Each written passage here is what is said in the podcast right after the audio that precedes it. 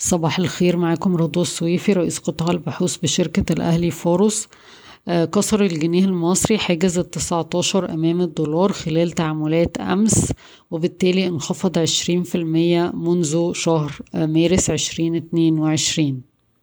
انخفضت تحويلات المصريين العاملين في الخارج بنسبة تمانية في المية على أساس سنوي في شهر مايو لتصل من عشرة مليار دولار وده انخفاض تلاتة وعشرين في المية عن شهر أبريل. مصر بتستهدف جذب عشرة مليار دولار استثمارات أجنبية مباشرة خلال السنة المالية الحالية اتنين وعشرين تلاتة وعشرين ارتفاعا من متوسط سبعة وتلاتة من عشرة مليار دولار على مدى الخمس سنوات الماضية. وقالت وزيرة التخطيط إن مصر بتستهدف صادرات غير نفطية للبلاد خمسة وتلاتين مليار دولار وده ارتفاع خمسة وسبعين في المية عن عام عشرين واحد وعشرين. قفز الاستثمار الأجنبي المباشر في مصر في الربع الأول من عشرين اتنين وعشرين لأربعة مليار دولار تقريبا ارتفاع مية وتمانين في المية عن العام الماضي والاستثمارات الأجانب في المحافظ المالية سجلت صافي تدفقات خارجة من مصر بقيمة خمستاشر مليار دولار في الربع الأول من عام عشرين اتنين وعشرين.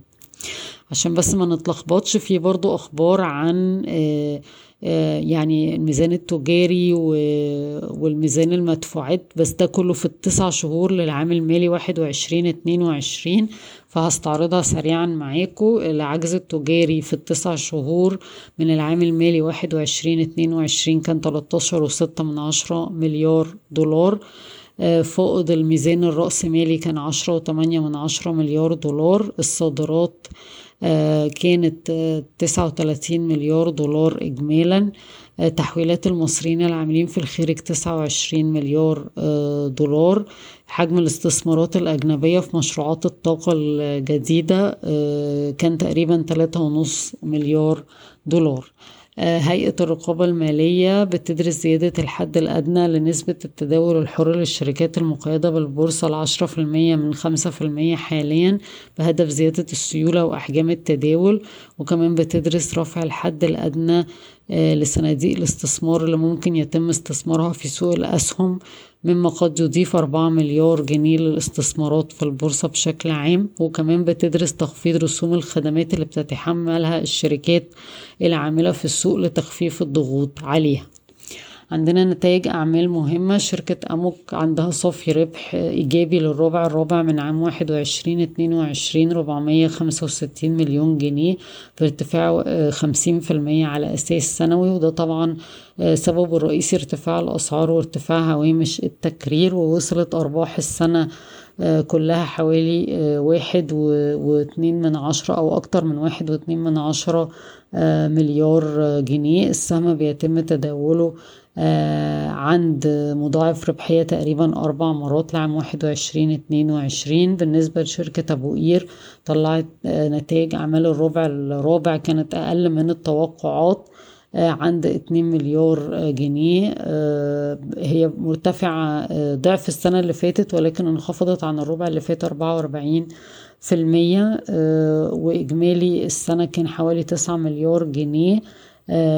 ده علشان متوسط الأسعار بدأ يهدي وكان في كمان إغلاق بسبب الصيانة وبالتالي أثر على أحجام المبيعات. السهم بيتم تداوله عند مضاعف ربحية ثلاث مرات لعام واحد وعشرين اتنين وعشرين. القضية بتاعة المنتجعات تم تأجيلها ليوم اتنين وعشرين أكتوبر عشرين اتنين وعشرين. بالنسبة لقطع الأراضي اللي تم إصدارها مسبقا ولم يتم بيعها هيئة المجتمعات العمرانية هتشترط مكون نقدي لا يقل عن خمسة وتلاتين في المية من قيمة أي عرض يتم تقديمه للهيئة.